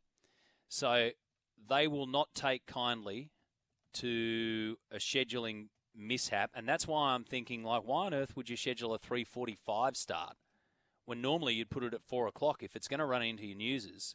Surely they've been given some sort of heads up. They've built in some sort of time uh, factor around it because this will be a major discussion. You can't just go into a Saturday afternoon if you're Channel 9 and barrel on into a broadcast of a TV uh, a TV broadcast of a footy match hoping that they start and finish within the time frame that you've allowed to get yourself to news. They don't operate in hope. There's too much money on the table there. They operate in cold, hard figures that operate around a clock and advertising dollars and how much they're paying for the product that they're meant to get. That's why there's a massive train wreck coming if they pick the fight the wrong way, the wrong way that is with the broadcasters. Uh, now, Jack Robinson's just paddled out in the final of the Pipe Masters, um, so we'll keep our eyes on that. We had a chat with Jack uh, just last week, I think it was, so we'll keep our eyes on that as uh, he goes out in the final. Wow, fantastic stuff. Um, nice work, Tommy. There's a fair bit for us to get through. You've got the Tribune as well today. Yes, Tommy's Tribune is back. So we got Port Macquarie Pearl texting yesterday saying, uh, listening in, when's where's the Tribune happening? Well, Tribune is happening yes. today because we don't have a show tomorrow, given that it's Morning Glory with Matty Johns' first show back for 2023. So headlines for the first test between Australia and India. What, what are you predicting there? But also, let's get some funny headlines around the pitch. The pitch the doctor, pitch. and we have to get some headlines for the pitch, and also some headlines for the preseason challenge. So the blockbuster tonight between the Tigers and the Warriors, the All Stars match coming up on Saturday afternoon. Predict how your team is going to go for the first week of the preseason challenge. Best one gets a Cygnett Boost power bank. And Carissa Moore defeated Tyler Wright in the final of the women's over there at the Pipeline Masters. So Jack Robinson in the final against Leo Fioravanti uh, of Italy. So we'll keep our eyes on uh, that one. And we've got a disclaimer now don't we? Courtesy of one of our listeners from yesterday. When you're doing Tommy's Tribune, headline responsibly. Uh, ben Graham still to come in our next hour, our final hour of the program. So a preview of what's going on at the moment ahead of Super Bowl 57 Monday morning our time. A couple of our listeners jumped on it straight away in terms of the early start time because of the cultural dances beforehand and the haka, etc. So good one. Thank you, Adam. Thank you, Tony. Thank you to all of those who jumped on that one. So the earlier start time for that match. See, I tried to put two and two together and come up with three, um, but you put me straight back on our uh, on our routine. So that answers that question. Thank you. Appreciate that. Uh, a lot for us to talk about, including a good call too.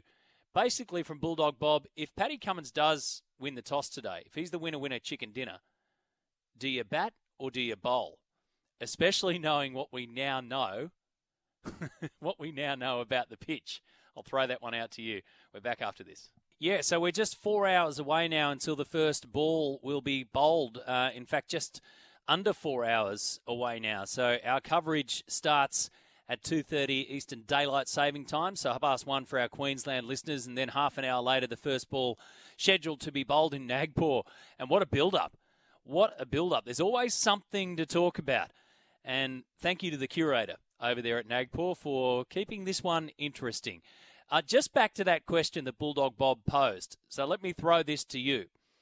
If Cummins wins the toss today, does he bat to avoid the pitch deteriorating even further before Australia bats second, but force India to bat last? Or does he send India in and hope to get him out for a low score? Decisions like this is why he gets the big bucks. It's the ultimate dilemma, isn't it? I mean, uh, what do you do? So Mitch from Robertson says, well, he's got three answers bat, bat, and bat.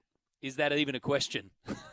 he said, I mean, you look around our batting stocks, you look around our bowling stocks. Sure, there's no Mitchell Starc there, no Josh Hazlewood, and no Cameron Green, um, but it's still a fair old lineup and a fair old lineup that knows how to win test matches. Todd Murphy appears to be the man who's going to be called in. So they'll go the double spin attack. Um, Paddy Cummins will always be anchoring away. So you've got options on both sides, without a doubt. So what do you want to do? Do you want to bat first? Or do you want to bowl first? If you're Paddy Cummins and he's the winner, winner chicken dinner thanks to Chargrill Charlie's and wins the toss. James from Hornsby, let's go to the open line. 1300 01 1170. Good morning to you, James. What do you think about this pitch? Morning. Um, well, in regards to the pitch, you know, the curator the curator makes the um, pitch and uh, prepares the pitch. Now he could prepare a corrugated iron wicket. Who cares if it's up and down all over the place, green, brown, purple, or whatever? as long as it's the same at one end to the other end and in the middle, and both sides are the same. If it's even right across, consistent right across, both teams play on it. But when they start doing left side's different from the right side, that's when it's basically straight out. You've got to say it's a bloody cheat. you know, they're just doctoring it straight out. I mean, if they're doing one section to the other. The other thing, though, all right, now I'm going to sit back on the fence a bit. Yeah. We're talking about from pictures. We haven't actually seen it exactly, you know, what it's actually like. So you've got to say, well, mm, is it that? But the pictures, I mean, you can see them stand out. You know, like they're the proverbial dogs standing out. You know, it's one's different. So I mean, but if you win the toss, you bat, just bat on it and stuff the Indians up. Khawaja and Warner can take their time, and then Smith and Marnus get in and let he smack the hell out of it, and Head comes in for a quick 50 or 80, and you end up with 500 and say, right, yeah, guys, you wanted the pitch like that, you've got it. There, we're going for you. Imagine James being the curator, and, and let's you know let's just have a bit of fun with this. But imagine being the curator, and he's tasked with that job, right? That's that's what they've asked him to do. So he goes ahead and does it.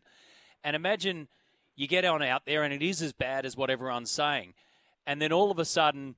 Usman and Davey Warner, like you say, two left-handers go out and score a bucket load of runs, and then by the time they get out, the other side of the pitch is playing nicely because it hasn't been it hasn't been watered heavily and and had all that focus on it. And both Marnus and Steve Smith cash in. If you're the curator, do you just pack up and go home? No, you'd pack up and go straight to the Australian Embassy and ask for a visa. good on you, James. Thank you, mate. Appreciate your call on that one. Have a good day. Thanks for listening in. Matty, 100% bat first. You don't want to be batting last in the subcontinent. Yeah, no doubt about it. From Andrew, Matty, I've got no dramas with preparing pitches to suit home teams, but this is different. Deliberately preparing a wicket with a rough patch for left handers is cheating. This one from Andrew. The phrase both teams you have to play on it is total BS. If both teams had an equal amount of left hand batters, then so be it. But they know have they have uh, no left hand batters in their top six. We have four. Argument over. The match umpire should have stepped in. Well, let's let's think about it throughout the course of the game, and how the umpires will say to fast bowlers at one end, "Stay off the pitch because you're scuffing it up."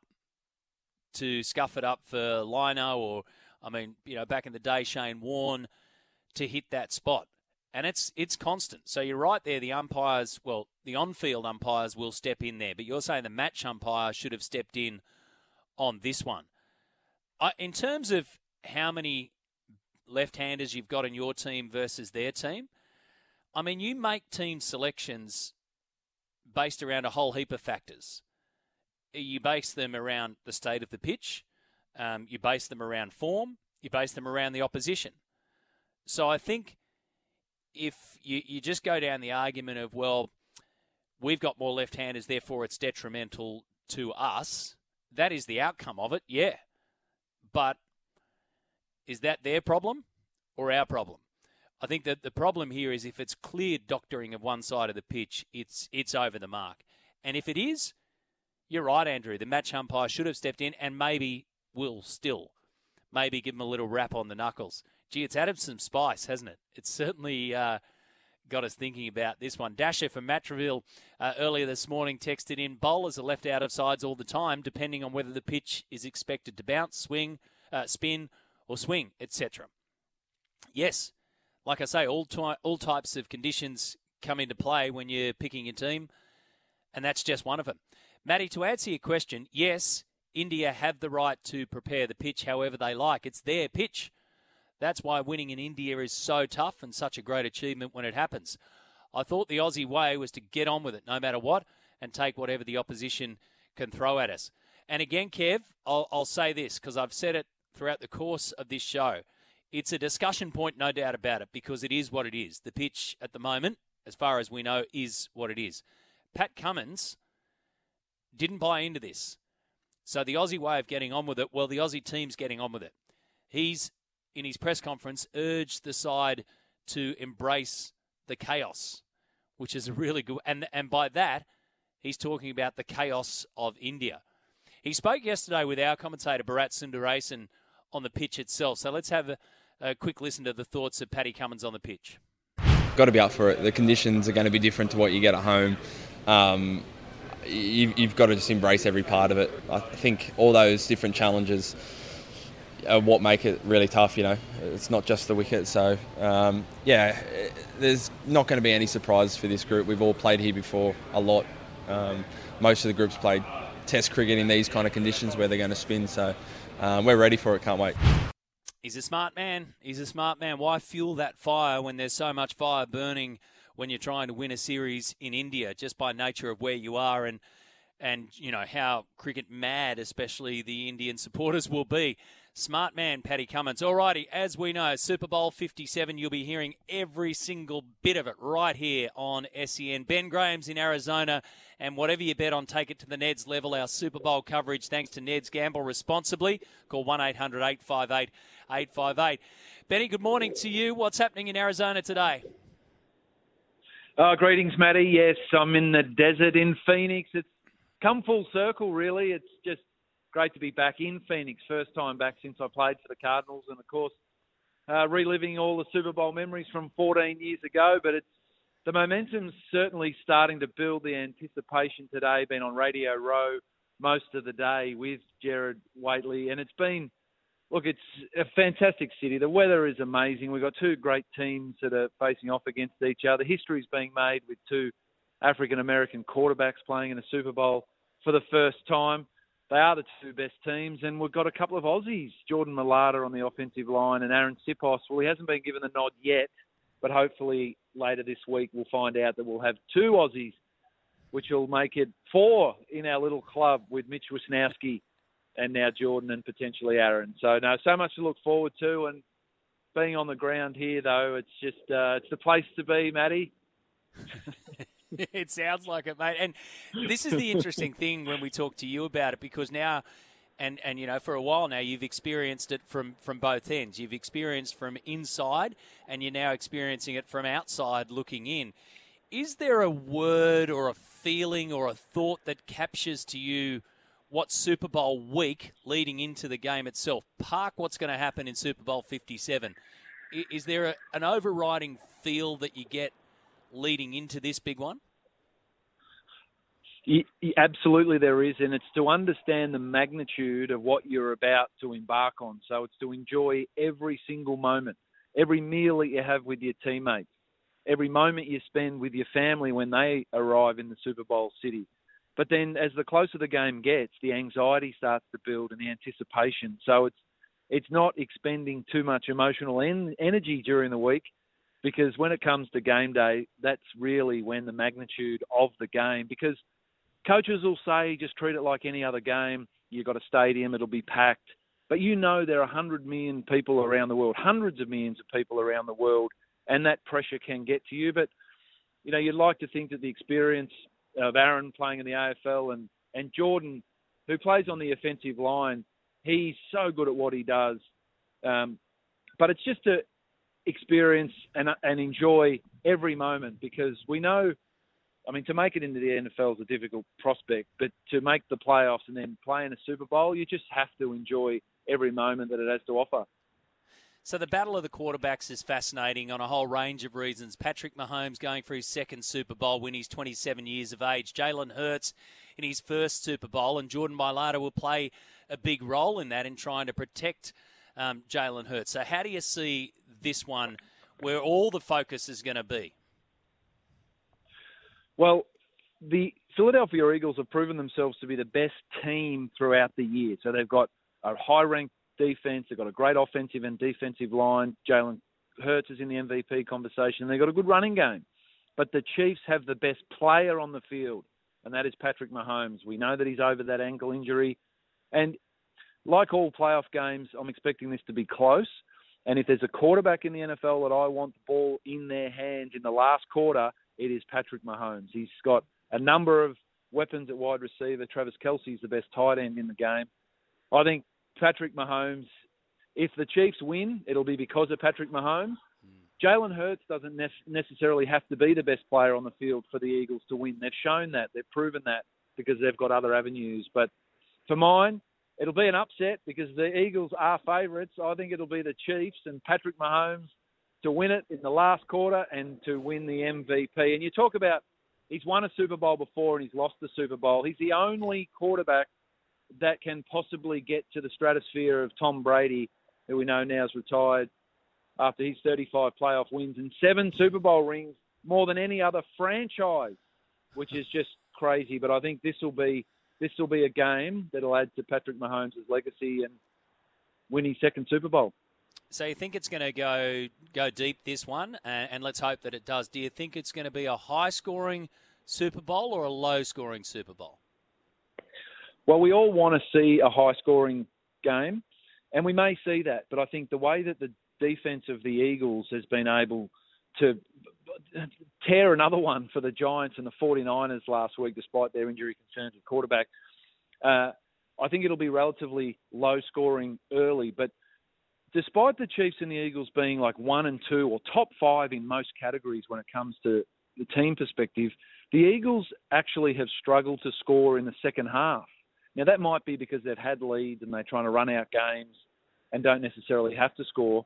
But I think it'll be close. It might be a defensive struggle early, but when it starts to explode, Patrick Mahomes will be the one to lead his team for a scoring drive or the scoring drives that they need to to win this game. So, I, like last year, it was quite a low scoring game, but it came down to almost the final play. So I'm expecting something like that again. All right. So you've given us an insight into what it's like in Super Bowl world. Give us one insight then for our listeners who'll be tuning in on Monday. It's extraordinary radio, by the way, mate, and we're not just saying that because it's here and it, because it's you guys. It's fantastic. So, Gerard leading the call. You'll have Larry Fitzgerald Senior alongside you as well. So, give me a little insight into Super Bowl commentary from your position alongside those that are going to be there and, and the little quirks that you go through throughout the, the entirety of the biggest match of the season. Well, it's a privilege to call alongside Gerard Whateley because he's the best sports broadcaster in Australia. He is immensely prepared and he does it justice. He says it's like calling cricket, where there are moments in a game. It's not like football where it's continue for 27 minutes and then you have a break. So you have those moments to discuss what's just happened, and then you can almost anticipate what's going to happen next. So he's done. He, he, went overseas this year. He spent some time with some TV stations, some radio stations, again around uh, improving himself in calling the NFL. And I've listened to a lot of radio calls on Westwood One, which is the radio station over here that call the games on radio, and to get an insight into what that color analyst looks like. But to have Larry Fitzgerald Senior in the booth after playing with Larry Fitzgerald Jr. here in Phoenix for about four years is he adds another layer. His humble nature, his knowledge and expertise. But Matty, I know it's not everybody's cup of tea, the NFL, but what I'm trying to do is raise the awareness to help people understand the game and the rules by explaining them really simply so that they can engage in it and listen to the game and really enjoy it. Because if you can't watch it, and I encourage you to take the day off and go and watch the game. But if you can't watch it, tune in because it certainly is a, a great a great listen in what is the biggest sporting event in the world on a yearly basis. Yeah, no, well done, mate. Enjoy it. Uh, you'll enjoy every second of it. Can't wait to tune on in. Have a good one. Thanks for your time. Well, it's afternoon, your time. Enjoy the rest of your day. Thanks, Matty. Enjoy the game. Ben Graham there. Yes, uh, full coverage right here on SEN. So Monday from 9 o'clock. So we're going to have uh, the day off. I know exactly what we'll be doing. Uh, we are taking NFL to the Neds level this season. Great insights. Thanks to Neds.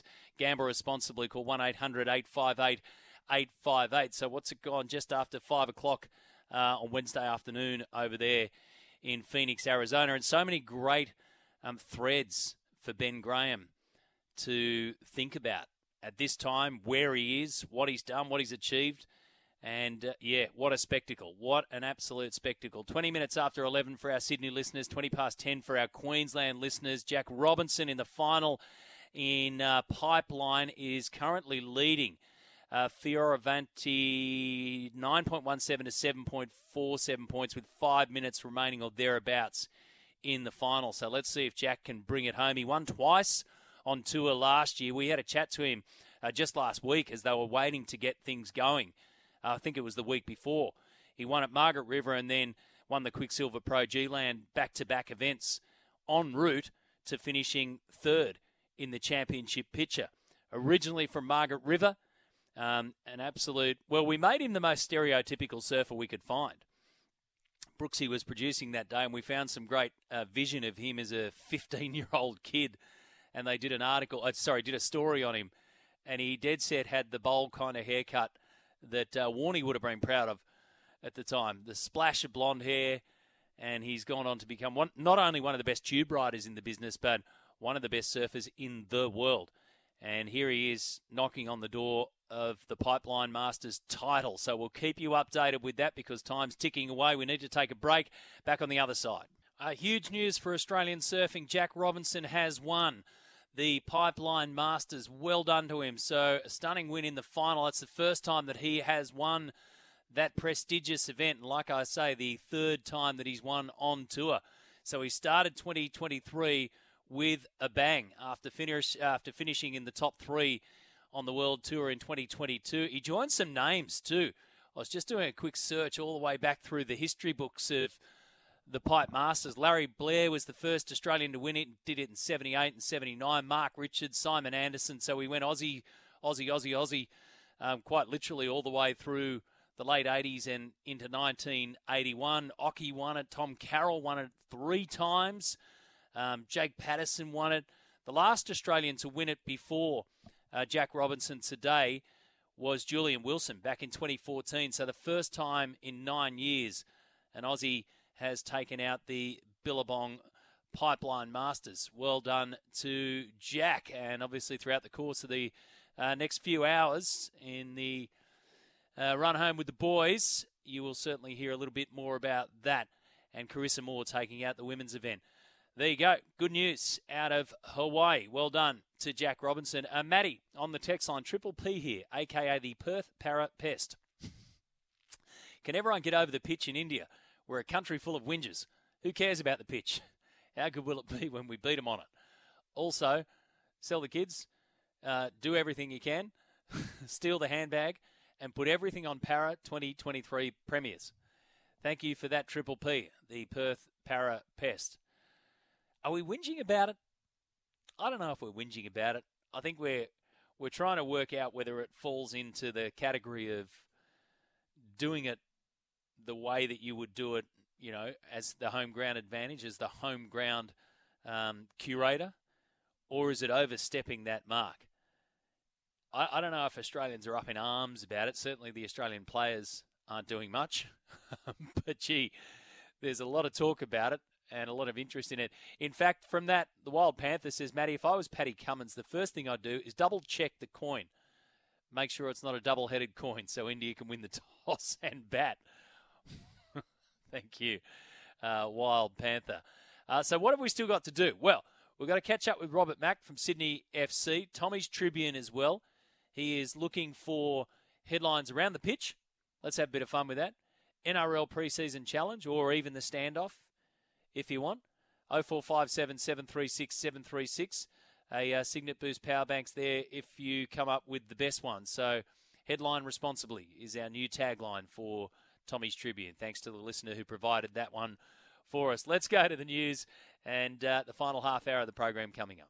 Thanks, Vanessa. A League action uh, gets underway tomorrow. Brisbane Roar v Central Coast Mariners. Saturday afternoon, Western United and Adelaide United. And then Saturday night at CommBank Stadium, the return bout.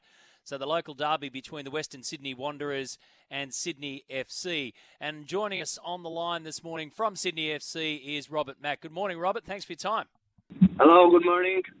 Good morning to you. Thanks for your time. You're looking forward to this one. It's always a big one against uh, the Wanderers. How's the preparation going? Um, yeah, it will my it will be my first one in uh, in Wanderer Stadium. So everyone says it's uh, it's amazing atmosphere. It's fantastic derby. we we already got one in our stadium, which was also very very good, but the result was not not for us. Uh, really good one. We lost uh, 1-0, so yeah, uh, we prepared like that. We want to give them something back, and we we are looking forward to it. And yeah, we want to show them that we can also beat them in their stadium. You've played all around the world. You've played derbies all around the world in Greece, in Russia, and Germany. What is it you think that makes them so special when it's head to head, neighbour against neighbour? Yeah, derby is always special, even uh, special when it's from the same city. It's um, you know it's it's special day. It's a special day for the fans, uh, obviously for all Sydney, and yeah, um, it makes better atmosphere. And of course, uh, when meet uh, two very good teams from the league, then uh, it makes even better. So yeah, I'm really looking forward to it, and um, hopefully the fans will enjoy it like they enjoyed last time. And how I said, we're gonna play. We are now uh, we we've got two wins in the row, so we feel very confident. So the, with this confidence, we want to go there, and yeah, we want to show them that how I said we we can win also in every, in their stadium. Yeah, and, and as you point out, it was 1 0 their way at Allianz Stadium. So, off the back of those two wins in particular and a charge up the table, do you see yourself as a better team than the first time you played against them this season back in November? No, I think the game was even in November was 50-50 was uh, or it was um, it was close game. They scored I don't know in the last 10 minutes they scored this one one uh, one goal and they they won it. So I don't believe there is something very much different. But yeah, after two wins, when you go when you get two wins against very strong teams, uh, you are more confident, and I think the players are also more confident. And uh, we will uh, we will work hard these days uh, until Saturday, and yeah, we want to show them that we are ready and we are ready better than we are be- when we when we were before. What's the focus on trying to keep that momentum going after the win over Melbourne Victory and the win over the Central Coast Mariners? So, how do you keep that roll going? Yeah, we have to do it. Like this is our first roll when we won uh, two games in the row, so in the season. So we want to keep go- keep doing it. We want to push it, and uh, yeah, there is no be- there is no better game than to to show it in the derby game. And of course, it will be very intensive and it will be very very difficult. They have very good squad, but we have also very good squad, and yeah, uh, we we are going there for the win. We have to we have to give them back. And of course, last season, mate, you were playing in the UEFA Champions League, weren't you? So you decided that Australia's where you wanted to be. Is it is it what you thought it was going to be, or what have been the key points of difference that perhaps you didn't think about the A League? Um, yeah, I spoke with um, with the ex-players Slovakian who played here, and everybody recommended me that uh, Australian league is really really strong.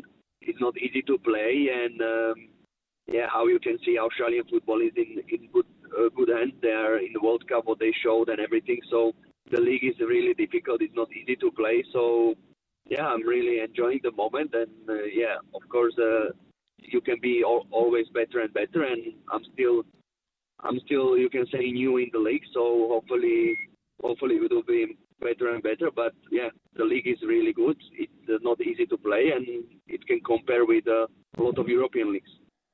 Enjoy the experience out there at CommBank on Saturday, Robert. Thanks for your time today. Thank you. Thank you so much. Thank you. Have a good day. Bye. Independent, trustworthy, and dazzling. Time now for Tommy's Tribune. Yes, it is. And of all the experiences, I reckon that Robert Mak has had, has he had the experience of ending an interview and having Tommy's Tribune's incredible intro run off the back of it? I, I don't think so. I, I don't think that's. There's a new one for you, Rob. Thanks for your, time on that one. By the way, football. $40 family passes available to the Isuzu Ute A League men T's and C's apply. Tommy, uh, you came just barreling in with your own uh, Tommy's Tribune headline act. So we're going to get to those in just a sec. So there's the shout out, folks. 0457 736 736 is the number. If you've got your headlines, send them in. Uh, already a couple on the line. So, Tommy, we'll get yours and then we'll go through our listeners. I've just been digging into, too, a little bit more about Jack Robinson's performance uh, at Pipe. So he's disposed of Fioravanti in the final, but along the way, I got rid of Gabriel Medina, John John Florence as well. Um, now, what are you what are you mumbling there, mate? What are you what are you mumbling about? You just got Well, Matty, my job is my do. job is producer to help you along the way, and so I just want to let you know we've got the audio of Jack Robertson speaking after his pipeline win. If you We want do. to play that, Oh, okay. Here we Oh, go. you weren't mumbling. You were actually just going to throw to that anyway. Let- Let's have a listen to Jack Robinson, the winner of the Billabong Pipeline. Uh, it's so special. I uh, I dreamed of this for a long time, and um, Andy was one of my favourite surfers ever, um, along with a lot of other greats. And uh, yeah, just an honour. I don't know, just to to feel everything and feel all the emotions. Start of the year, you you know you don't know how everything's uh, you know how you're going to come back, and um, yeah, I was feeling good, but you never know with with this beast, you know, with her. So yeah, it's uh, what a way to start it. I'm just so grateful, you know, that's that's one of the biggest things. Every time I was paddling out there, this wave's hurt me, this wave's given me a lot of good things too, and um, I'm just super grateful to be in one piece and, you know, be in the moment and be able to do it. So, um, yeah, so much fun. Wow, congratulations to him. Tyler Wright missed out in the women's final, so Carissa Moore winning that one, and of course um, they'll head off to Sunset next in Oahu as well. But what a moment for Jack Robinson! You can hear the uh, emotion in his voice as well. All right, Tommy, let's dig into Tribune uh, Tribune headline world. What have you got for us first up? well, Matty, are you a fan of Kylie Minogue? Isn't any? Isn't everyone? Yes, isn't any and every Aussie. So just cast your mind back to this beautiful song.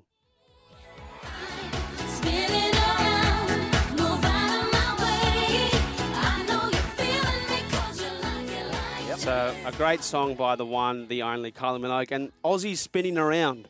That's my headline. Aussie's spinning around thanks to the Indian curators uh, in Nagpur. It's going to be a fiery test, and there's going to be a lot of spin on display. So Aussie spinning around. That's my headline for this. So I'm not really predicting anything. I'm not predicting a result, but I'm just saying it's going to be a lot of spin. It's going to be a lot of fun. Uh, next one, Wighton wrestles a victory away from the Maoris. So Jack Wighton, we all know he was in the news for his little scuffle, little wrestle with Latrell Mitchell. Um, so Wighton wrestles a victory away from the Maoris. And again, I'm going to be a little bit biased, biased here. Keep your eyes out for Sydney Roosters second rower, Siua Wong. Um, lots and lots of raps on him. Phil Gould said last year he's the next big thing. So Storm in Siua, and I'm tipping he scores a try against the Melbourne Storm this Sunday. Ooh, okay. So was that a was that a double whammy? That one. That was the the Wighton headline and then a sub.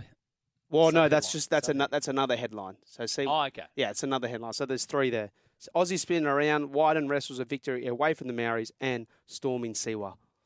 All right. What do you think about those? 0457 736 736. Let's rip through some of those on the uh, text line. Uh, this one from Steve.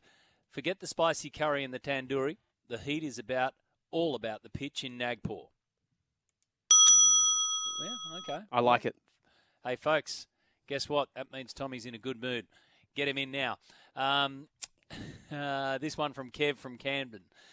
Punjabi pitch prepper pushes Pat's patience.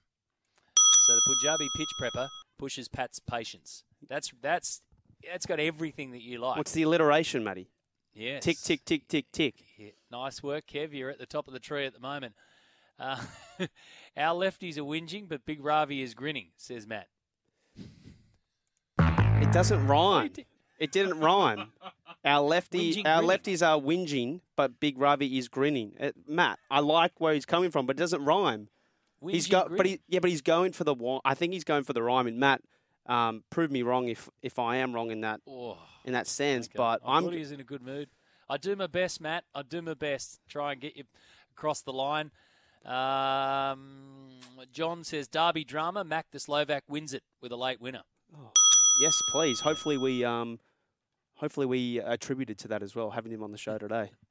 Chookman, Master Chef, Spin Doctor cooks up a home-inspired dish. Yeah, big tick, Chook man, big Yeah. tick. That's good. And uh, the Pearl always likes to throw a couple in. He just he, he, he gets a whole stack of darts. And I, throws he them at he is the Tommy's Tribune MVP on Mornings with Matt White, Matty. I just Mm. say the Pearl. He always has some bell ringers. Yes, and it was the Pearl who said headline responsibly yesterday, yes, wasn't it? I, be- I Yes. believe so. If it wasn't Pearl, let us know, please. I know he's very honest. If it was you, Pearl, invoices to Tommy uh, for copyright purposes. Okay, Latrell yearly controversy. White on time, as in white on. Yeah, that's time. a tick. That's a tick. That's a good. Um, Mo SOS. Mitchell rescues Tigers. So Moses, but Mo SOS. Oh, I like that tick. That's not bad. Doctor Dirt. Lethal injection. Uh, lethal injection for lefties. Mm, well, yeah, You didn't like it? gee, See, you play your favourites. Like I said, folks, I try. I don't try have my favourites, best. Matty. Come on. Dragons win the battle of the Red V's up against St Helens.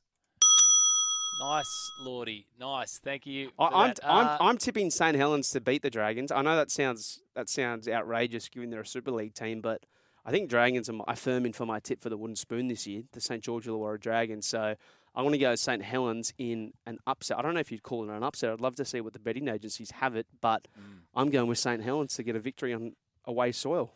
Your man McHugh, headline The pipe isn't right. Tyler Wright falls short at pipeline, which is yeah, maybe, and then there's maybe Jack's back or something like Jack's that. Jack's back. Yeah, I like that. Jack's back. He loves it. He loves it. Um, and Matt says you're harsh, Tommy. Yeah, I agree with you, Matt. He's he's harsh. I thought he was in a good mood, and look at how. But guess what? Matty didn't. Matt didn't say there that he wasn't not trying to rhyme. So if Matt, if you were trying to rhyme, it just didn't work. So apologies for that. Yeah, we're getting into pedantics. All right, nice work. So, uh, have you got a winner out of all of that, or are you just going to go? Um, I'll and- find and one, and uh, we'll let you know the, at the end of the show. Uh, Okay, back after this. Now, we've got a special edition of The Run Home coming up very soon with Joel and Fletch, and Matty Johns will be part of the show as well. So it's going to take you into the cricket, the first test. Um, Fletchy boy, in in line, in keeping with the RLPA directive, Yes. if there isn't an agreement very, very soon, are you going to start your show five minutes late? Uh, well, no, because because we've taken the role off the great Jimmy Smith. Jimmy wasn't too happy that we've moved Yes. on to, to midday, so we're going to make sure we respect Jimmy's slot, Yep. and we're going to make sure we start on time. How did you break the news to James? Oh, I was I'm a coward, you know that. I didn't mention it. I just text messaged and said, "Mate, I need your car spot because I'm in. I'm on, I'm in." Hey, I'm just looking at you on the uh, on the Skype here. Are you on the farm? I am. Yeah. Yes. Uh, yes. looks very I've- looks very uh, homely. It's the- very homely. backdrop. I've got to go once. Um, what I'm going to do is I'm going to put the old ear pods in, the buds, and I'll be listening to you, Palookas, and I'll be chasing a couple of cows. Oh, good. So I, I turned up this morning, Fletchy boy, and there's a new one. So it's not Ah, mine, but it might be by Beautiful the end of the day. celebration of life. Or did No, you no, steal no. it? Did you steal no, one? No, no, it's just from it's the next door neighbours. Oh, okay. Well, just get rid of that. Well, no, I'll keep it. I'll just no, yeah. no, because that you get your stock police. Yeah, that, that's Remember, remember Fine Cotton. Remember the Fine Cotton affair? Yep. With the in the horse racing when I they do. tried to they tried to put the paint on old Fine Cotton and it, and it started the makeup basically ran off. bold personality. Yes. Yes, yes. Well, this is one of these cows with the white black cow with the white face. Oh, So ah, I'm- pale face wondering- adios. Very I'm good. wondering if I might have to do a bit of Fine Cotton affair to try and hide it from the stock police. What's coming up today? Uh, we have a big show. It's only two and a half hours. We probably need five hours. We uh, we're going to talk about Jackie Robinson just winning Pipeline. Awesome. It didn't look like Pipeline, did it? You had a look at it. It looked like North Bondi on a uh, on a, a howling southerly. It just didn't look like Pipeline. But we'll chat about that. We're going to go over to India, speak to Bharat Sundaresan, our man over there, Dougie Gottlieb from Arizona. He's over there. We're going to discuss the Super Bowl, and we're going to go all the way to Collaroy and speak to Matthew John. So it's a pretty, it's an around the world show. This from Nagpur, from from Oahu to Yep. Nagpur. Yep. To where else you going? Arizona, Arizona. Scottsdale to be exact, and- and, then to the and- plateau, in the backyard of uh, the northern beaches. So Yeah. a massive one. Are you okay with, with the Indian curator doing what he needs to do? Well, uh, I'm, up? no, I'm I'm happy with that. It's their it's their home ground. I used to do that in the backyard. So when I had the great Zachary Higgs come over, I used to doctor my pitch. Yes. Yeah, so he was uh, he was left-handed as well. So, but we're, we're hearing that. Um, well, I just got told that Davey Warner's been playing ducks and drakes, batting right-handed in the nets right-handed. because he plays golf right-handed. Well, he can. He's very talented. Yeah, very talented. All right, mate. Thanks, you Matthew. Good Look luck with the cows too.